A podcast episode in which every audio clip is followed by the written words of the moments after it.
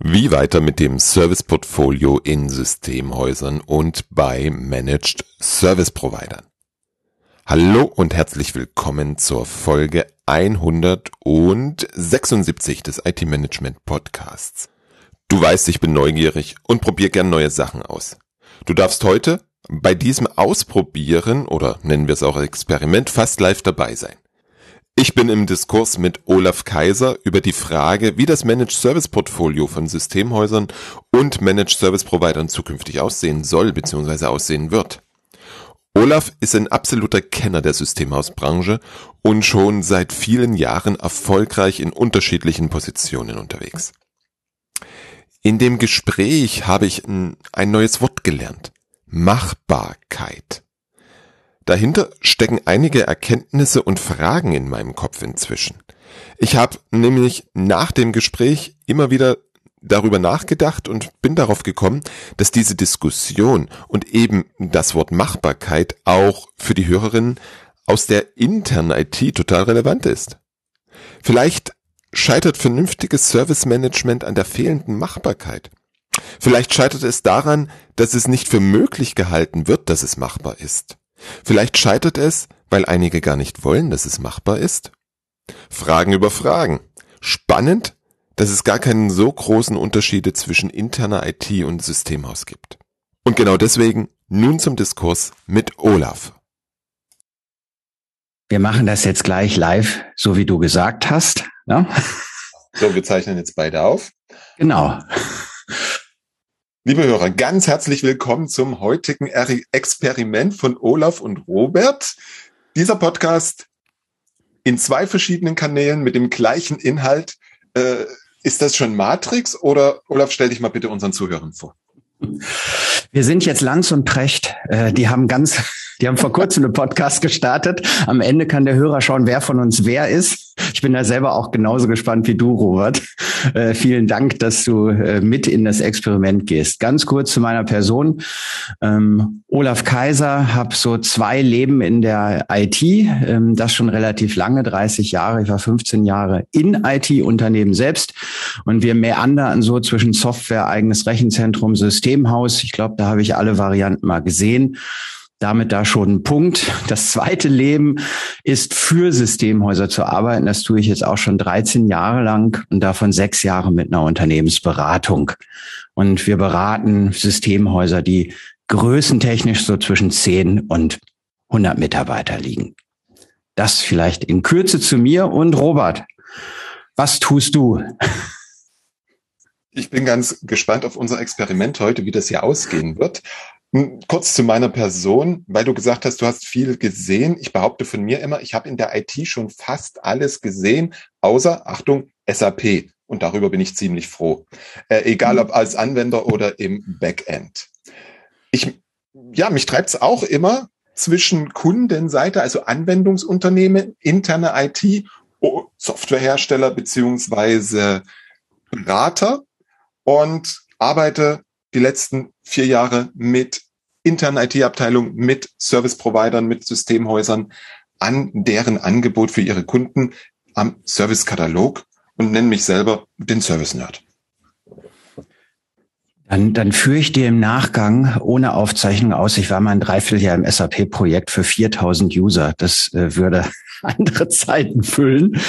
Ähm, wir haben uns überlegt, Robert, wir wollen damit starten. Du hast schon das Stichwort Servicekatalog und Service gesagt. Das ist ja Kern auch unseres heutigen Gesprächs. Wie ist denn überhaupt dein und auch meine Wahrnehmung auf den Zustand im Markt bei, ich glaube, heute ist unser Fokus eher das Systemhaus als die interne IT-Abteilung.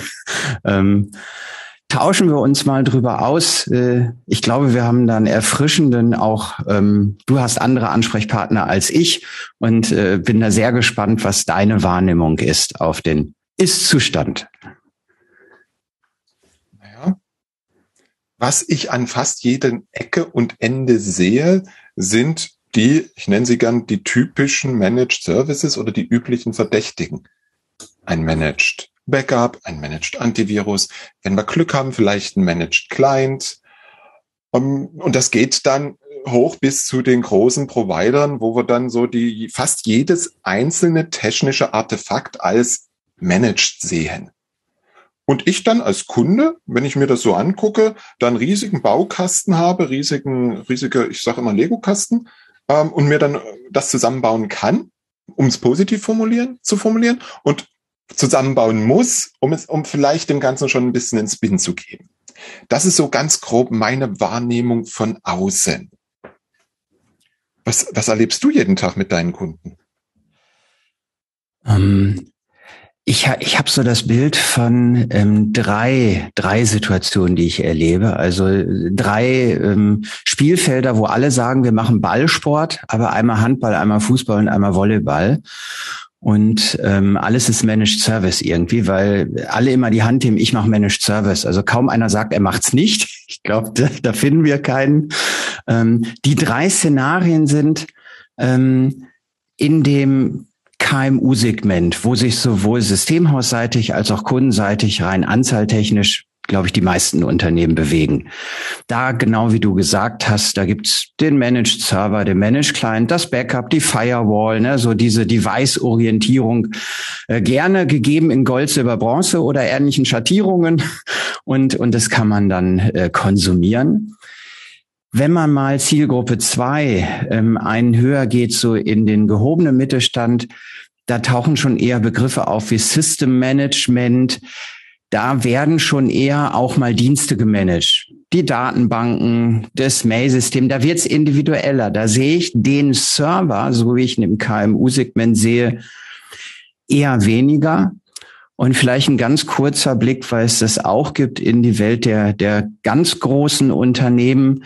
Ähm, da gibt's dann sowas wie Provider-Verträge. Das habe ich jetzt ein paar Mal gesehen. Und da wird allerdings eher eine, eine bisherige ANÜ-Situation abgelöst, weil man das nicht mehr so machen darf durch etwas, was dann Provi Service-Provider-Vertrag kommt ja, ne? Das wird dann so genannt. Die kaufen aber eher Menschen, die was wissen und steuern die selbst. Also das sind für mich so die drei Zielmärkte, äh, wenn man so will, wirklich KMU mit Server-Client etc. sehr ähnlich ähm, System Management, wo es schon in die Dienste reingeht und so der Konzernbereich, der tatsächlich auch viel noch nach, nach Menschen schaut und nach Formen, wie er die einbinden kann.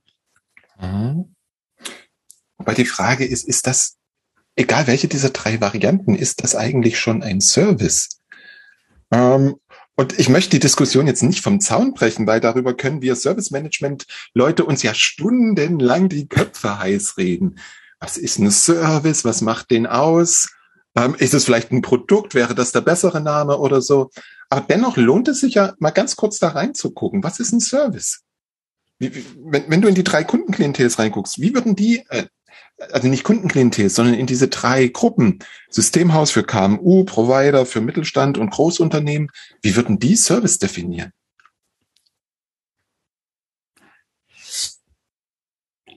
Spannende Frage. Ich starte mal in der Mitte, weil ich da gerade an jemanden denke, der eine große Positionierung als Managed Service Provider hat, einen, einen Umsatz größer 20 Millionen als Systemhaus, das ist schon was. Und wenn wir den jetzt fragen würden, ähm, der ist in diesem Zweierbereich unterwegs, der hat gar in dem Sinne keinen gescherten individuellen Service, sondern der Service entsteht dort eher auch mit Architekten, mit dem Kunden. Ne, der hat vielleicht ein Service Framework, wenn man so will. Ne? Der hat ähm, paar SLA-Leitlinien. Aber wenn es darum geht, wie will denn der Kunde mit, keine Ahnung, 500 Usern E-Mail machen, wenn das jetzt ein Service-Beispiel wäre, ähm, dann kriegt er nichts Vorgegebenes und auch nichts Geschertes, sondern es wird mit dem Kunden ein Service Design gemacht. Und das Ergebnis des Service Designs liefert er dann als Service Provider. Mhm. Ja, kann man machen. Hat halt keine Skaleneffekte hinten raus. Für mich als Provider. Genau.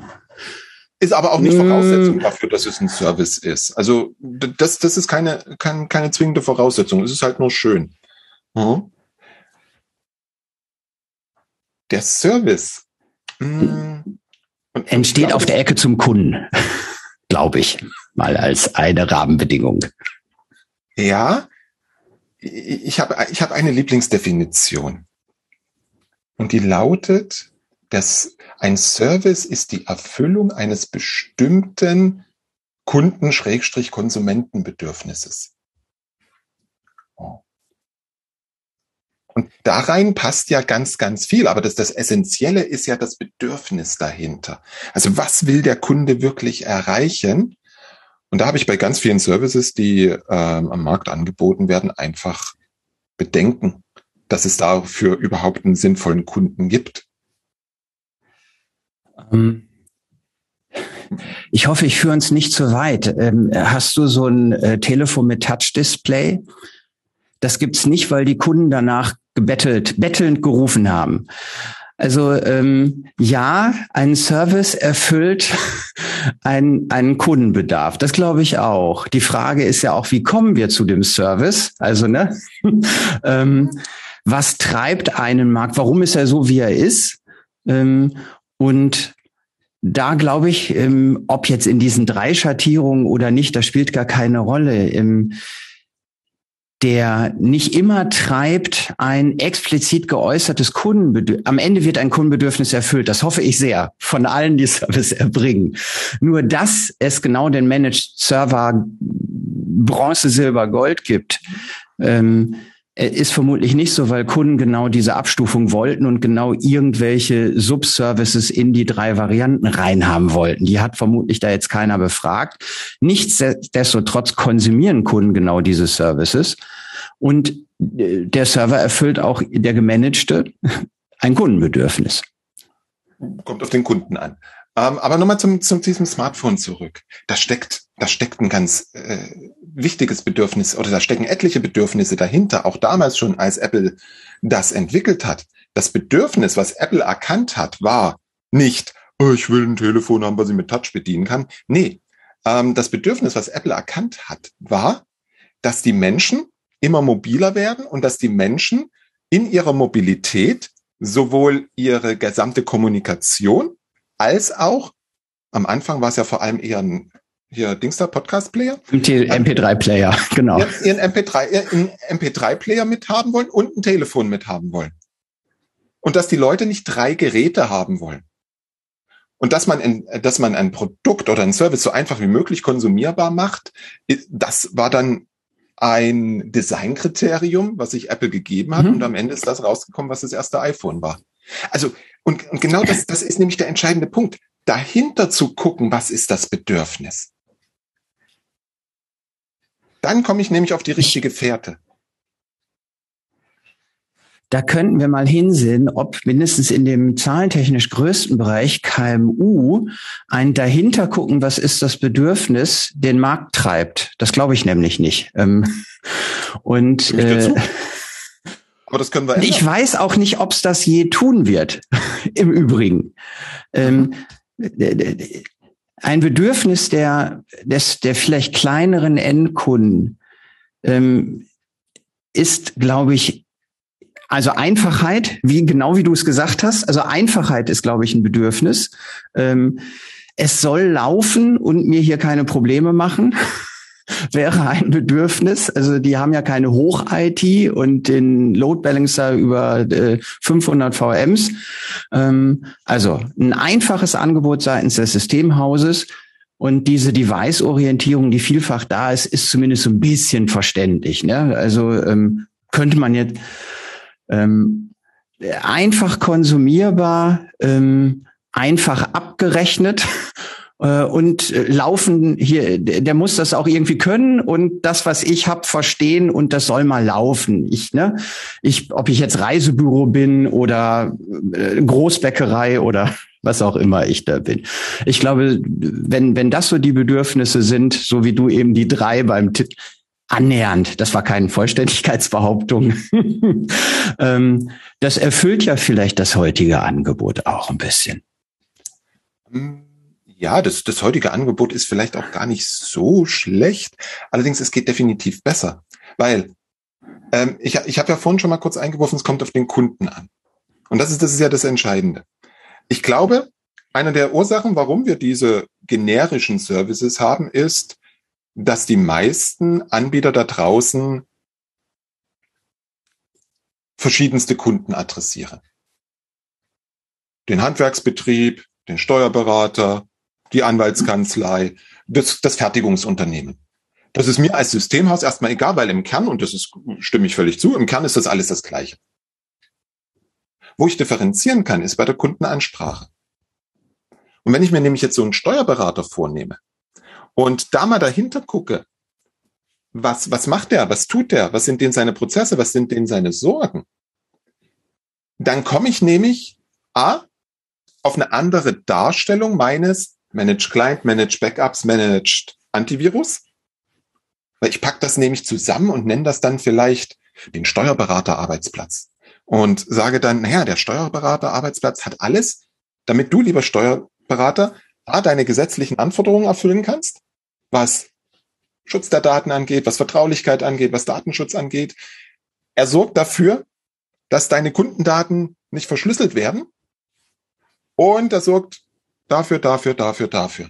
Also im Prinzip bei den wirklichen Nöten, Ängsten, Bedürfnissen die Leute abzuholen.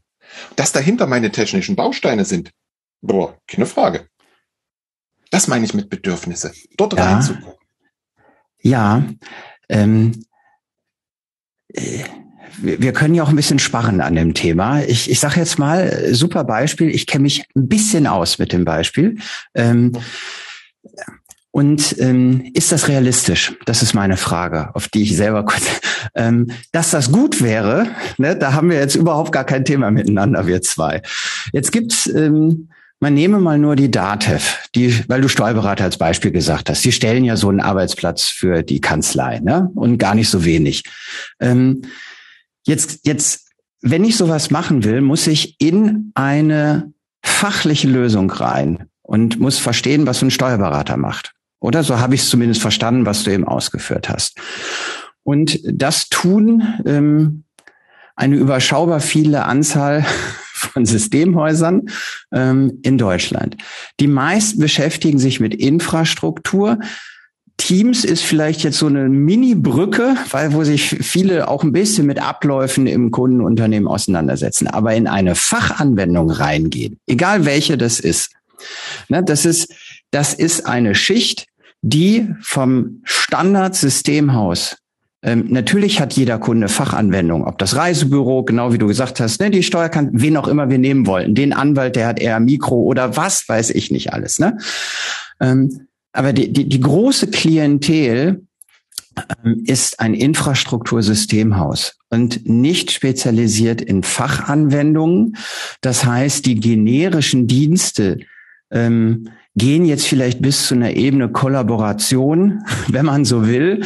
Ähm, natürlich Mailen gehört auch irgendwie zu Kollaboration, aber in die Fachlichkeit, in den Arbeitsplatz des Steuerberaters, wo noch eine Menge mehr als E-Mailen reingehört. Ähm, da, da glaube ich, ist eine Trennung und da weiß ich nicht, ob sich, ob sich die auflösen wird. Ähm, deswegen Jein, ähm, dem Kunden zuhören, ja, aber viele ähm, sind und wollen, glaube ich, auch, und das ist auch in Ordnung, in einer infrastrukturnahen Welt bleiben und nicht am Ende einen komplett, für wen auch immer, einen komplett Arbeitsplatz mit Fachlichkeit ausliefern und sich damit auseinandersetzen. Stimme ich dir zu, denn du bist einen Schritt weitergegangen, als ich in meinen Gedanken war. In, in diesem Steuerberater-Arbeitsplatz war noch gar keine Fachanwendung drin.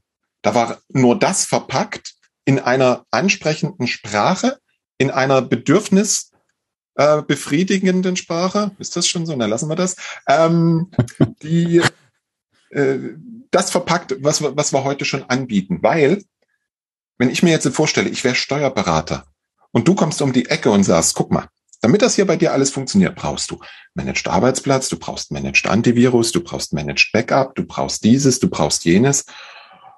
Dann bin ich als Steuerberater wahrscheinlich überfordert. Brauche ich das wirklich? Will der mir bloß irgendwas verkaufen? Das heißt, mein, mein, mein Sales-Zyklus ist einfach länger. Bin ich, behaupte ich jetzt ganz einfach mal. Ähm, währenddessen ich diese Dinge übersetze, was bedeutet das für dich?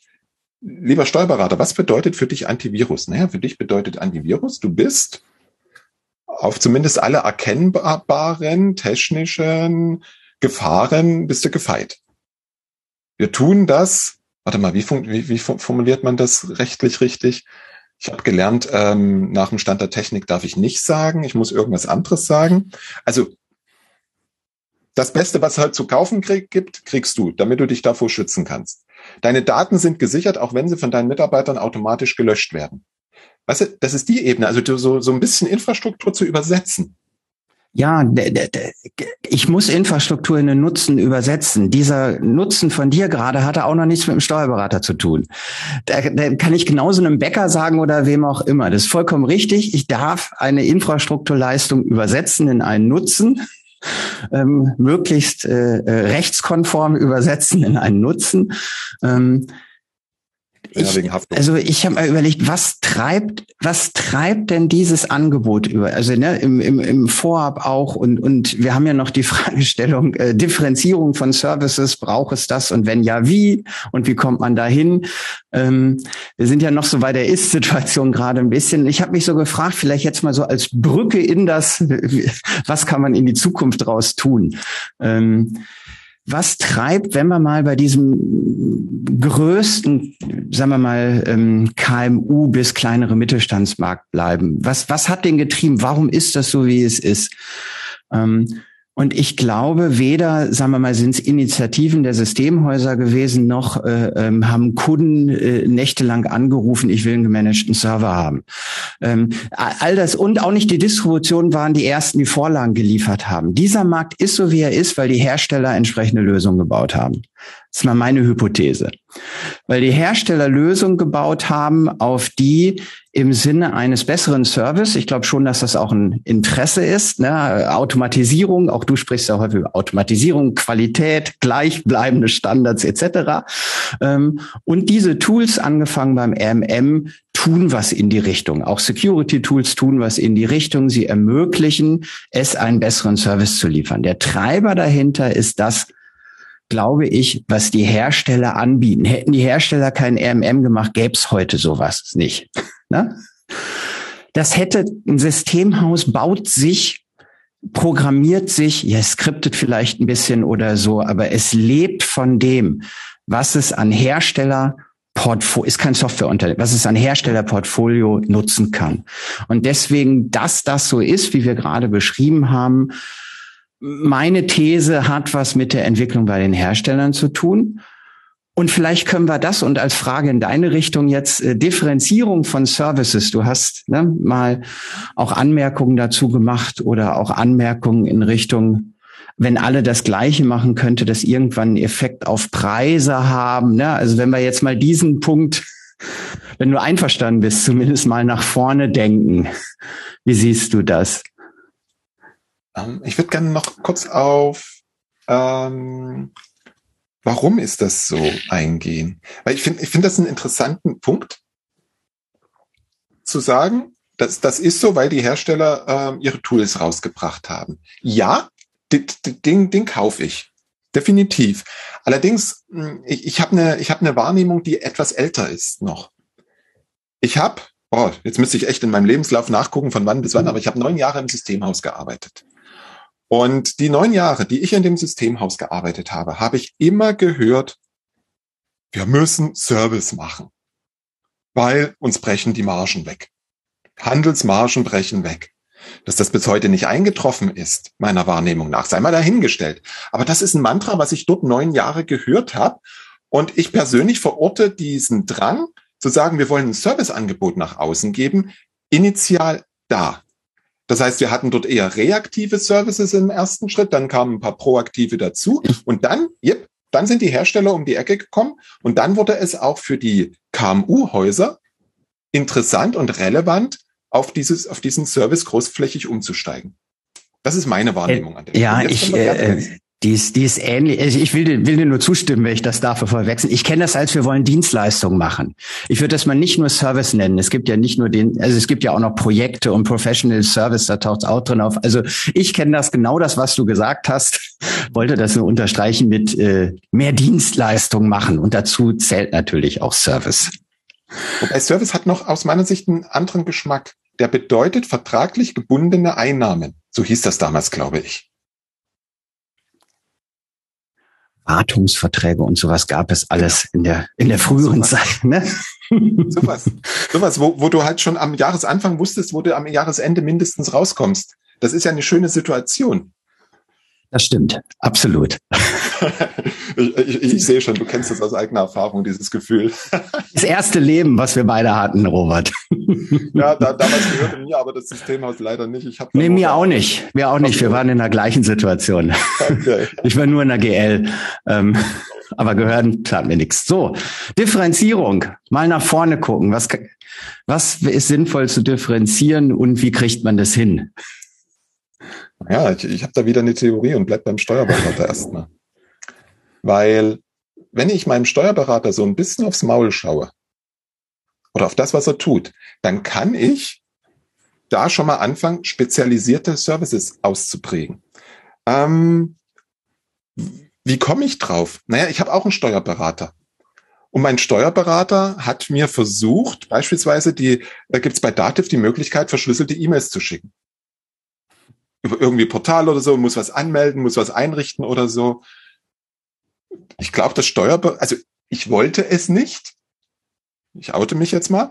Und der Steuerberater war ehrlich gesagt auch ein bisschen überfordert, mir das schmackhaft zu machen. Sprich, wenn ich jetzt als derjenige, der den Steuerberater betreut, Systemhaus hingehe und sage, hey, lieber Steuerberater, das ist für dich wichtig, du willst verschlüsselt kommunizieren. Für, was weiß ich, 90 Euro pro Mandant, äh, rede ich mit dem, richte dem das ein und ihr könnt verschlüsselt kommunizieren. Haken dran, neuer Service. Ähm, dasselbe mit Dativ Online.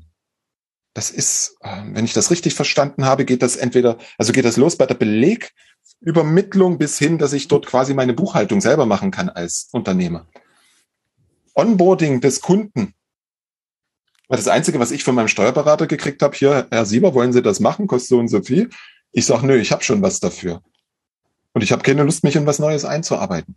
Und schon da habe ich wieder einen neuen Service. Ich, ich, ich sage dazu dann for you Services. Also das wäre eine Möglichkeit, in die Differenzierung reinzugehen. Also Spezialisierung. Woran denkst du? Ähm, also ich, ich glaube, dass die ähm, ich bin unsicher, ähm, wie weit es ein neuer Service an der Stelle ist. Ich glaube, dass das, was du gesagt hast, finde ich auch sehr gut. Wenn die, die Nutzung oder der Nutzen entsteht ja immer individuell beim Kunden. Und ob das der gleiche Service ist, den er kriegt oder dann neuer ist. Das heißt, der, ja, von der Haltung her, der Transfer, ich überlege, was ist denn tatsächlich das, was ich hier tue und was hat der andere, mein Kunde, der Steuerberater in deinem Fall, in unserem Falle jetzt hier davon. Ähm, das, glaube ich, sind eine extrem wichtige Überlegung, die, die wir als IT deutlich mehr machen können. Ähm, ob es dazu einen differenzierenden Service im Bauch des Systemhauses benötigt, ne? ähm, oder nicht, ähm, das weiß ich eben nicht und ähm, ob, ob zum Beispiel die, die Gleichheit, also wenn man jetzt kritisch hinsehe und sagte, Mensch, alle machen ja vielleicht das Gleiche und das ist vielleicht nicht gut, weil sie vergleichbar werden, so habe ich das von dir mal wahrgenommen. Und weil eine Vergleichbarkeit im Zweifel auch zu einer Preisver nicht nur zu einer inhaltlichen, sondern zu einer Preisvergleichbarkeit führen kann, etc. Ähm, das hat bei mir einen, Denkprozess ausgelöst. Ne? Ein, ein Kommentar von dir mal äh, zu diesem Thema. Und da bin ich mittlerweile unsicher, ähm, ob ob der Markt, so wie er in Deutschland, ich bleibe mal nur in Deutsch, wir sind hier in, ne, wo auch immer wir jetzt gerade sind, aber wir sind in Deutschland, ähm, ob das ein Marktrisiko ist. Ähm, da bin ich unsicher. Und zwar, weil es einen weiteren äh, Faktor gibt. Und das ist äh, die Relation von Angebot und Nachfrage. Ähm, mhm. nehme Handwerker. Es gibt, äh, die machen nichts Unterschiedliches ähm, sind komplett vergleichbar. Es gibt überhaupt keinen Preisverfall. Ich bin froh, wenn ich einen habe. Ähm, wir haben in der IT laut Bitkom ungefähr 100.000 offene Stellen. Es gibt Jahre mit 120.000, dann nächstes Jahr heißt es 90.000 offene Stellen. Ähm, das heißt, ob eine zur, zu einer guten Weiterentwicklung, ähm, glaube ich, die, die, die Kundenunternehmen brauchen IT. Und der Bedarf ist da. Der ist auch in einer Menge da, dass das aus einer, einer, auch wenn es einen Wettbewerbsmarkt gibt und einen Verdrängungsmarkt, aber grundsätzlich glaube ich, dass ähm, die Differenzierung über die Services weniger, ich mache mal eine These auf, weniger relevant ist als die Qualität, in der ich sie erbringe. Ähm, und wenn ich einen Handwerker unterscheide, dann, dann kann der mit mir sprechen. Das, was du ihm hattest, versteht er mein Anliegen überhaupt? Ne? Ähm, und, und wie genau der da das Rohr gemacht hat und ob der das genauso gemacht hat wie der nächste Handwerker, keine Ahnung. Kann ich gar nicht beurteilen als Kunde. Also, ähm, aber ob der mich verstanden hat, und ob das am Ende halbwegs ordentlich funktioniert hat, ähm, das kann ich vergleichen und danach entscheide ich mich. Und weniger nach dem Preis im Übrigen. Ich zahle da auch mal mehr, wenn ich mich gut aufgehoben fühle.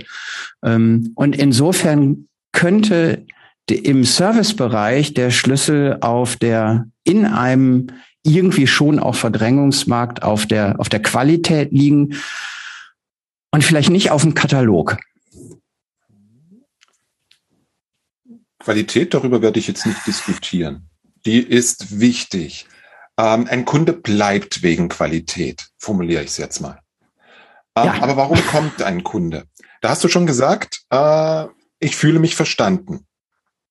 Und ich fühle mich verstanden hat halt viel damit zu tun, was habe ich als Anbieter für eine Außenwirkung. Und die Außenwirkung findet ja heute, wenn ich was Neues suche, findet ja heute primär im Internet erstmal statt nicht, nicht jeder von uns kennt ein Systemhaus.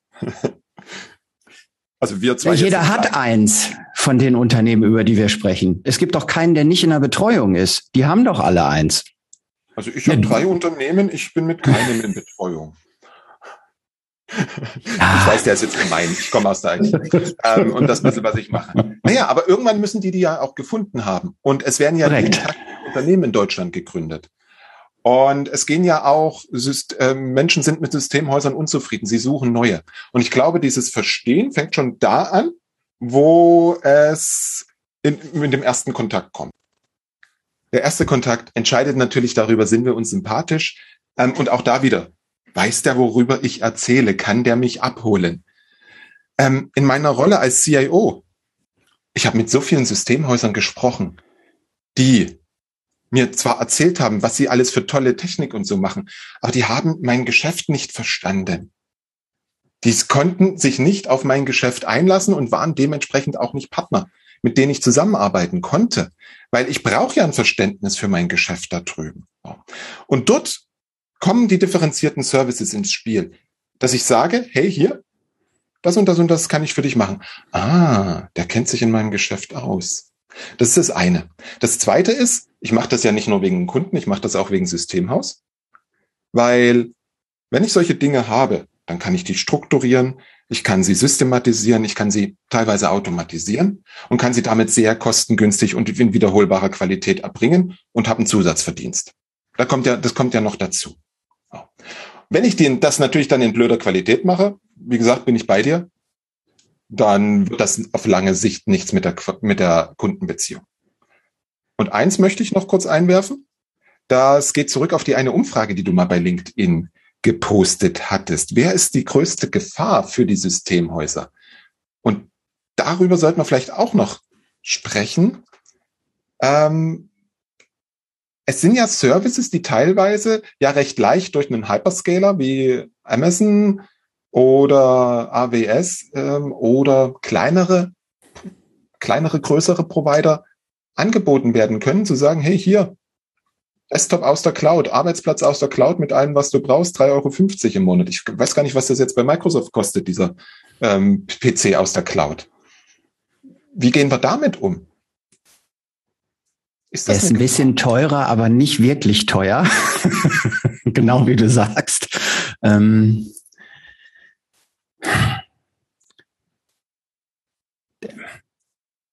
es gibt eine Ebene, die man leisten kann. Also ich glaube, es gibt eine Ebene zwischen einem Dienst, den eine Plattform bietet oder ein Hersteller bietet und der Fachanwendung, die der Kunde irgendwie ja auch noch macht, weil wenn du sagst, der muss dein Business verstehen in deiner Rolle als CIO, ähm, da kommt irgendwo eine Ebene, glaube ich, eine Business-Ebene, in der das System aus nicht mehr agiert. Aber die, die Kopplung der IT-Services, der Managed Services, wie auch immer man die, der, der Services, wenn man das davor weglässt, an das, was das Unternehmen macht. Die Kopplung darf ich verstehen. ne, ähm, und das ist so zwischen, ne, der Hersteller bietet irgendwas an ähm, und der Kunde hat eine Fachlichkeit. Und sich dazwischen in einer in einem auch Zusammenbinden von, von Leistungen und nicht nur Leistungen, die auf einen Server vielleicht gehen, sondern die ein bisschen näher dran sind an dem. Ähm, genau. Ich glaube, da ist echt Potenzial noch, äh, sich zu positionieren und bestimmt darüber auch zu differenzieren.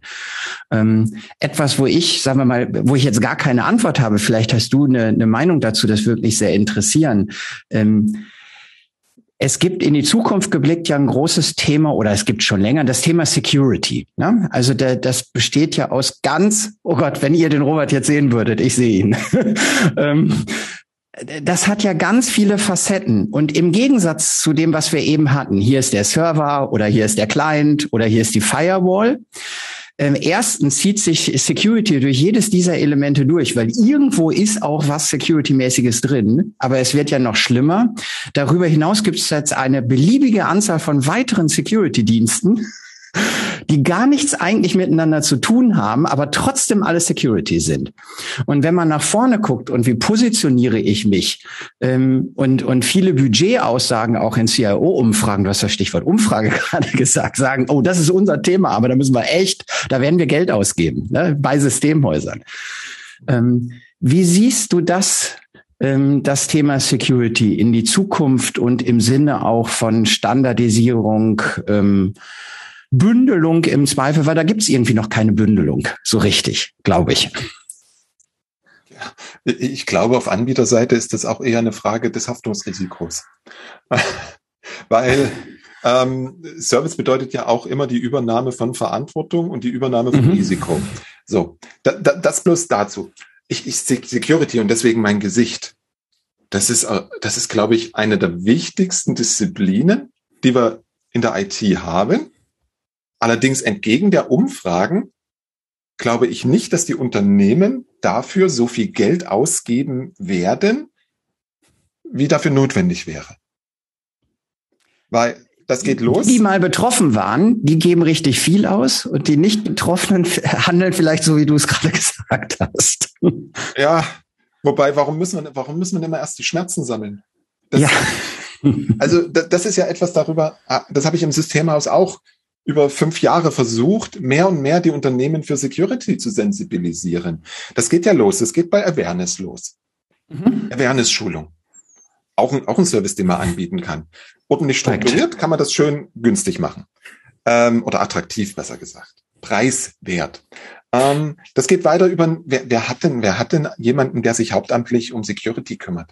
Klar, je höher wir in Unternehmen, also je größer Unternehmen werden, umso öfter treffen wir das aber die sind häufig leider Gottes relativ zahnlose Tiger. Ähm, wir hatten jemand, der sich technisch um das Thema Security kümmert. Wir hatten ähm, jemanden, der sich um das Thema Informationssicherheit kümmert, was ja ein ganz klein wenig wieder anders ist.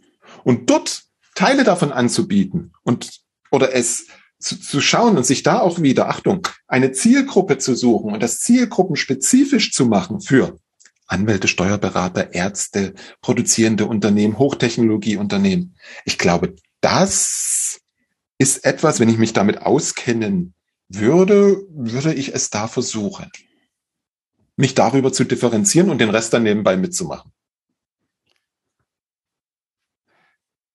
Ja, ich bin sehr gespannt. Ich glaube, da brauchst noch eine Art Klarheit, was ein an Klarheit auch gerne in der Kombination Service zu Kunde.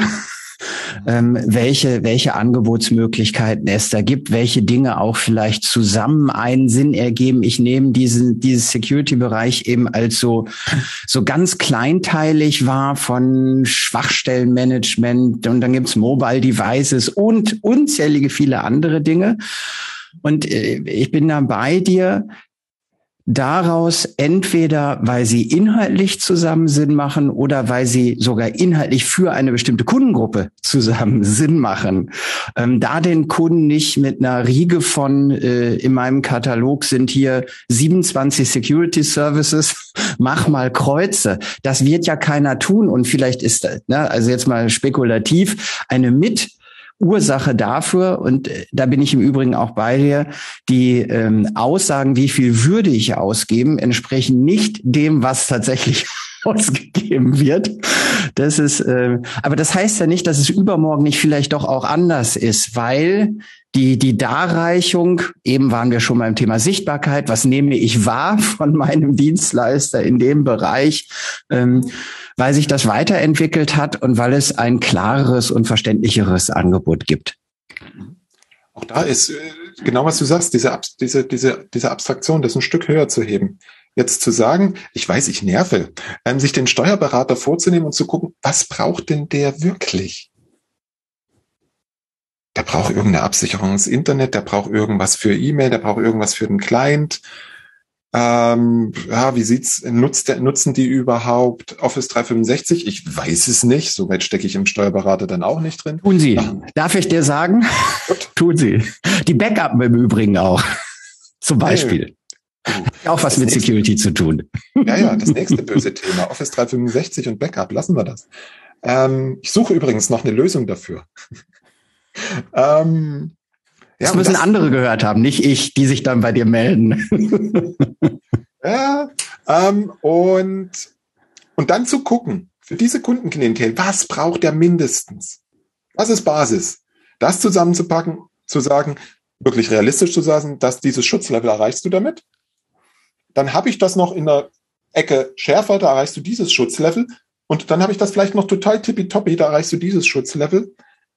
Und dann ist es plötzlich wieder sinnvoll, Gold, Silber und Bronze zu haben, weil da wirklich mehr Leistung dahinter steckt. Ich, absolut. Ich glaube auch so, so eine, vielleicht, sagen wir mal, eine Matrix, in der ich ähm, als Spalten äh, Schutzniveaus habe, wenn das denn so wäre, und als Zeilen, ich vereinfache mal spontan, äh, Unternehmensgrößen und dann kann es ja, es kann, es hatte ich auch letztens Fälle, wo, wo kleinere Unternehmen ein hohes Schutzbedürfnis haben. Das kommt ja auch vor, weil Daten extrem wichtig sind, weil, weil Daten Quelle des, des Businesses sind. Und es gibt äh, auch größere Unternehmen, die gar nicht so ein hohes Schutzniveau haben. Aber es macht etwas aus, ob ich 50 Leute im Außendienst habe oder ich habe nur sieben Mitarbeiter. Ne? Also vielleicht lässt sich die Fachlichkeit, ob der Steuerberater daran, also an dieser Fachlichkeit was festzumachen, ich bin da noch mal an dem Punkt, ähm, da, da schauen wir dann mal, wie weit das, äh, äh das tatsächlich in einem Systemhaus, das sich zwar ein Integrator und, und, und Gestalter auch irgendwo ist, ähm, aber doch bei einer Fachlichkeit gewisse Grenzen hat. Ne? Also aber man, man wird Dinge, glaube ich, nehmen wir nur mal Security oder man könnte, das machen wir vermutlich jetzt heute nicht, aber der nächste, das nächste Thema wäre Cloud, was ich noch einwerfen würde. Ähm, das auch noch lange nicht so wie hier ist der Server Gold, Silber, Bronze. Da ist noch nicht, hier ist die Cloud Gold, Silber, Bronze, glaube ich. Also es gibt noch große Themen am Markt, die nach vorne geguckt, wo wirklich Potenzial ist, sie klarer ähm, äh, nutzenorientierter zu vermitteln. Mhm. Definitiv. Und lieber Zuhörer, liebe Zuhörerin, Olaf und ich, wir werden uns heute mit dem Steuerberater definitiv nicht mehr einig, was auch völlig in Ordnung ist. Ähm, weil, ja, Größe, Größe ist ein Indiz dafür. Ein gleiches Indiz ist halt die Branche. Ich, ich kann, ich kann ein Dreimann-Entwicklungsunternehmen sein. Ich forsche, entwickle gerade den Supraleiter von übermorgen oder die tolle Solarzelle mit 15.000 äh, Watt pro Quadratmeter. Das ist, da habe ich eine ganz andere Schutzrelevanz, als wenn ich hier Äh, bei, mir hier gegen, bei mir hier gegenüber ist eine Firma, die macht äh, Leichtbau. Die baut irgendetwas. Keine Ahnung, sind 50, 60, 100 Leute, ich weiß es nicht. Habe ich ganz anderes Schutzbedürfnis als die an der Stelle. Von daher äh, muss ich schon reingucken. Und es ist, es ist total, es ist total, ich finde das Gespräch total spannend, weil egal ob ich jetzt in der internen IT oder in, einer, in einem ähm, Service-Provider-Systemhaus gucke, ich immer ganz stark in Richtung Fachlichkeit orientiere. Weil ich bin der Überzeugung, da liegt, da liegt der Schlüssel zum Erfolg. Ähm, ich. Was ist dein Schlüssel ich, zum Erfolg? Ich, äh, ja, Machbarkeit. Ma okay, guter Punkt. Weil nochmal auf das ist auf das Systemhaus dieses klassische Rohr 20, ja. ob es 30 Mitarbeiter hat, 10 etc. Die kommen einfach nicht und in meinem zweiten Leben, wie gesagt, seit 13 Jahren sind das meine Kunden. Ähm, ja. Und die, die sind nicht in der Welt der Fachanwendung unterwegs und in einem Fachkräfteabwerbemarkt, wie wir, ne, 100.000 offene Stellen. Ein ganz wichtiges, ein ganz wichtiger Erfolgsparameter. Und wenn nicht der wichtigste ist, gehen meine Mitarbeiter mit mir auf die Reise. Wollen die das tun, was ich mir strategisch inhaltlich überlegt habe? Was können die? Was tun die? Was haben die die letzten zehn Jahre getan? Und ähm, da mag es äh, ähm, irgendwo so rational äh, spannend sein, in fachliche Ebenen reinzugehen. Ähm, ich bezweifle, wie gut das funktioniert. Und wenn ich das sehe, wer erfolgreich im Managed Service Bereich ist, der hat seine Mitarbeiter erstmal auf einem, oder auch Cloud oder ähnlich, ne? der hat seine Mitarbeiter auf einem technischen Weg mitgenommen, den sie spannend finden, den sie mitgehen, das Tools automatisieren. Das ist ja auch nicht einfach mal so geschluckt im System aus. Ne? Das heißt, man könnte fast sagen, ich habe das letztens mit jemandem diskutiert, ähm, äh, und zwar äh, ist, ist Employee First nicht, nicht Kassen. Na, ist das nicht in einem Markt, der wo, wo, wo große Unternehmen mit Geld und Gehalt, auch gerade den kleineren Unternehmen, ne, mit Angeboten auf sozialen Plattformen und so weiter kommen. Ich glaube, das Binnen des Mitarbeiters mit einer Tätigkeit, auf die er echt Lust hat, nach vorne, ähm, ist elementar und die Fachlichkeit ist es nicht, die, da, die dazu führt.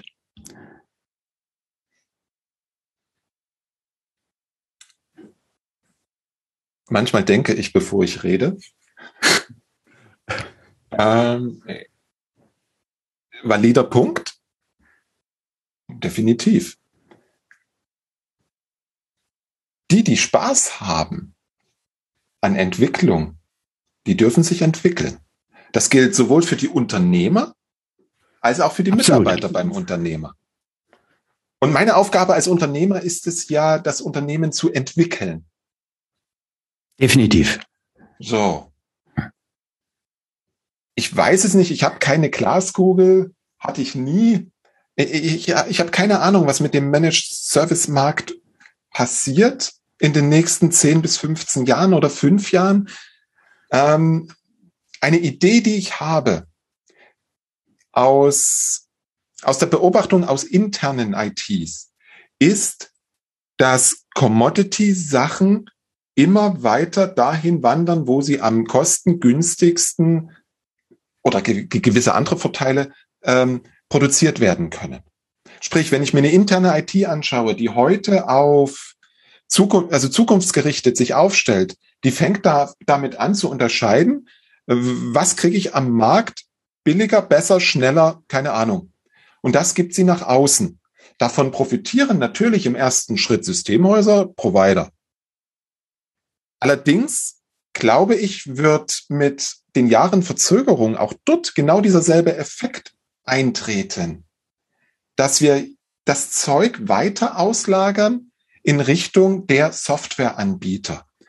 Weil die meisten Softwareanbieter gehen ja heute den Weg, dass sie irgendwas mit Subscription verkaufen. Heute verkaufen sie dir eine Software mit Subscription Äh, zukünftig weiß ich nicht, ob sie dir noch die Software verkaufen. Ich glaube, die kriegen irgendwann auch spitz, dass wenn sie dir den Service verkaufen, dass sie damit noch mehr Geld verdienen. Und ich komme dann halt auf die Verteidigungsleistung, genau wie die interne IT.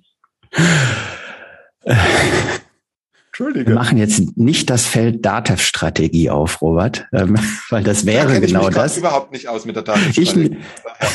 Ich, ich, ein bisschen, aber das machen wir jetzt nicht auf. Ähm, mhm. ähm, ja, äh, ja, die interne IT gibt Commodity raus, tut sie heute schon, hat sie immer schon getan. Das Patchen von 1000 VMs, das soll mal einer machen, der das besser skaliert als wir. Wir können andere Dinge tun. Das ist so. Ähm, das ist im Moment so. Ähm, die, die Idee oder die Strategie, die internen IT-Mitarbeiter in möglichst wertschöpfende Dinge und nicht in skalierende Dinge zu bringen, sondern die Dienstleister bitte skalieren zu lassen zu einem guten Preis das wird so bleiben. Das, das, das glaube ich auch für diesen Zielmarkt der, der mittleren Unternehmen bis großen. Bei den Unternehmen, die gar keine eigene IT haben oder einen halben oder wie auch immer, sieht das noch ein bisschen anders aus. Da ist eben der Dienstleister diese, diese interne IT, die gibt's dort nicht. Ähm, und der bekommt halt, entschuldige, wenn ich dir ins Wort falle, der bekommt halt aktuell keine Arbeitskräfte. Der muss sehen, wie er das Zeug ums Eck kriegt. Ergo werde ich dort die gleiche Entwicklung erleben. Meine, ja, meine Annahme. Korrekt. Und das ist, äh, ja, das machen ja auch die RMM-Tools und die ganzen anderen äh, Patching-Tools und so weiter. Das ist genau das, was wir sagen. Da wird automatisiert, weil die Qualität besser wird und weil ich mehr tun kann damit für meine Kunden. Vollkommene Zustimmung. Ist alles noch ohne Fachlichkeit. Ähm, und ähm, der Punkt der, der SaaS-Thematik, da bin ich auch sehr gespannt. Ne? Also, ähm, die, die ich weiß nicht, ob, ob, ob Sage jetzt, wenn man mal nicht, wenn man mal vom Steuerberater, also wenn ERP-Systeme, ne, wo es, wo es ja auch äh, ähm, Hunderte und manchmal Tausende von von Resellern gibt. Ähm, wenn, wenn, wenn so eine Lösung jetzt in die Wolke geht und der Hersteller eben sagt, mein Gott, diesen ganzen Betrieb da drunter und was auch im Stack alles nach unten zu passieren hat, das mache ich mal hier schön. Ne, da verdiene ich nicht groß dran, aber andere müssen auch nicht dran verdienen. Dann habe ich alles in meiner Hand. Es meckert auch keiner, wo ist jetzt das Problem in der Anwendung, in der, in der Virtualisierung, äh, fehlt, wo auch immer. Ne? Es hat ja auch Vorteile, so eine Zen wir können nochmal aufs iPhone gucken und Ökosysteme und wenn man was zentral handhabt, was darauf darf oder nicht. Es hat Vorteile. Das finde äh, ähm, wir haben beide, ich habe äh, ich hab nicht die Glaskugel, die dir fehlt. Wir sind beide ohne ausgestattet. Ähm, wann dieser Mist, wann dieser, dieser Zug, den gibt's schon, schon lange, wann der so ist, dass er das klassische Infrastrukturgeschäft, was eben bei 90 Prozent der Systemhäuser den, den Kern Revenue Stream ausmacht, dass das tangiert wird und was sie dann tun. Ähm, keine Ahnung. Ich hoffe, ich darf da noch mitdenken, wenn es soweit ist. Aber eine Antwort aus dem Stehgreif habe ich auch heute nicht. Wobei, wenn du sagst Zug, dann sage ich jetzt mal, die S-Bahn ist schon da. Office 365. Total. E-Mail, Storage. Um Nummer zwei, gibt's sonst noch was da drin? Aber egal, also das sind schon mal zwei Dinge, die sind weg. Äh, Teams, Kommunikation ist weg. Also das ist schon teilweise da. Und auch diese wundervolle SaaS-Welt ist da. Wie gesagt, ich habe drei Unternehmen. Absolut. Und da gibt's im Internet so ein paar Anbieter, die zwar einen schlechten Support haben, was man mal sagen muss, ähm, aber äh, da klicke ich mir innerhalb von einer Minute mein ERP-System. Ja, ich, äh, ich glaube, in zehn Jahren wird das vielleicht ganz anders aussehen, als wir es uns heute vorstellen für die nächsten, also es gibt ja auch so eine Balance zwischen der großen Vision und was kann ich fürs Morgen tun. Und ähm, bei dem, was kann ich fürs Morgen tun, ähm, behaupte ich, dass wir äh, in unserem Dialog mit ähm, einer stärkeren Kundenausrichtung, mit noch weiteren Services, die heute vielleicht noch nicht drin sind. Security hatten wir mal als Beispiel angesprochen und das, das auch zu nehmen ähm, und, und kommunizierbar ähm, und leistbar zu machen Richtung Kunde. Ähm, und Mitarbeiter mitnehmen, das war der Punkt, den ich eben angesprochen habe, als wichtigste Ressource. Ich glaube, dass da im Markt noch viel ähm, könnte fast den Ball rüberschmeißen, was tue ich selbst, was tun andere für mich. ähm, also ich glaube, da, da steckt noch viel, damit wir in den nächsten ein bis drei Jahren ne, ähm, im Systemhausmarkt eine, eine gute, eine gute Entwicklung haben, in der auch die kleineren Unternehmen weiter, weiter erfolgreich sind. Die Chance ist aus meiner Sicht absolut da. Es gibt ja, gab ja genug Hypothesen, die vor zehn Jahren gesagt haben, die verschwinden alle, die mit den fünf Leuten. Nichts davon ist eingetreten. Es ist auch kein, im Übrigen kein Preisverfall eingetreten. Man kann sich den Preisspiegel angucken, wie sich die Stundensätze in der IT entwickelt haben. Die gehen da langsam zwar, aber sie gehen jedes Jahr nach oben. Jedes Jahr nach oben der Stundensatz. Ähm, der ist dann, je größer das der Dienstleister ist, ne, ist der Stundensatz eben auch höher, als wenn ich fünf Leute habe. Aber die Preise gehen nach oben. Ähm, insofern glaube ich, gibt es, gibt es gute Handlungsflächen im Servicebereich, die machbar sind. Also als kleinen Punkt ähm, in unserem Gespräch. Ja. Also was ich hier mir auf meinen Zettel, der vor mir liegt, aufgeschrieben habe und umrandet habe, ist tatsächlich das Wort Machbarkeit. Ähm, ver verstehe ich, ist wichtig. Und das ist, ich habe vorhin gesagt, äh, als Unternehmer habe ich die Aufgabe, das Unternehmen weiterzuentwickeln. Und ich habe auch die Aufgabe, das, natürlich das Unternehmen zusammenzuhalten. Keine Frage. Und sicherlich ist auch mal schnell eine Überforderung da. Und wenn ich in beide Richtungen marschiere, dann sehe ich für so ein Unternehmen durchaus rosige Zukunftsaussichten. Wollen wir mit dem Stichwort rosige Zukunftsaussichten. es gibt Jetzt einen Podcaster, der sagt immer, danach kann nichts mehr kommen. Und dann kommt er, dann kommt er in die Abmoderation. Robert, Teil eins Schauen wir mal, wie viele Teile es noch gibt des Experimentes Robert und Olaf. Äh, bist du damit einverstanden? Wenn wir mit rosige Zukunftsaussichten und ich hoffe auch einigen Impulsen, sowohl von dir, vielleicht auch ein bisschen von mir, den Zuhörern für mehr Servicegeschäft und glückliche Kunden ein bisschen was an die Hand gegeben haben. Also du hast mir ja schon versprochen im Gespräch, dass wir uns in drei, fünf und zehn Jahren hier auf jeden Fall wiedersehen. ähm, das auf jeden Fall. Und ja, ich glaube, wenn ich uns zugehört habe, dann sind diese zwei Pole, Gegenpole, es ist nicht das richtige Wort, dann sind halt zwei Blickwinkel. Das ist, das ist, glaube ich, genau das, was, was der Hörer heute äh, bekommen hat. Diese zwei Blickwinkel sind jeder für sich sehr spannend und ich glaube nur zusammen auch wirklich sinnvoll. Von daher danke ich dir und bin gespannt, wie es weitergeht.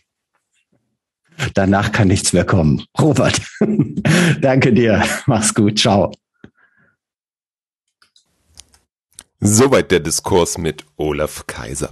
Verstehst du jetzt, warum mich das Wort Machbarkeit so beschäftigt? Im Gespräch habe ich sinngemäß gesagt, der Unternehmer ist für die Entwicklung des Unternehmens verantwortlich. Ich möchte das präzisieren. Der Unternehmer ist dafür verantwortlich, dass notwendige Entwicklungsschritte im Unternehmen machbar werden. Es geht um die Zukunftssicherheit des Unternehmens. In der internen IT nimmt diese Rolle der CIO bzw. der IT-Leiter ein. Auch der darf darf dafür sorgen, dass notwendige Dinge machbar sind. Olaf und ich haben nach dem Gespräch bestimmt noch eine 20 Minuten, halbe Stunde weitergeredet. Wir haben die nächsten zwei, drei Themen andiskutiert. Jetzt die Frage an dich. Wie hat dir das Experiment gefallen? Ich bin auf dein Feedback gespannt. Olaf natürlich auch.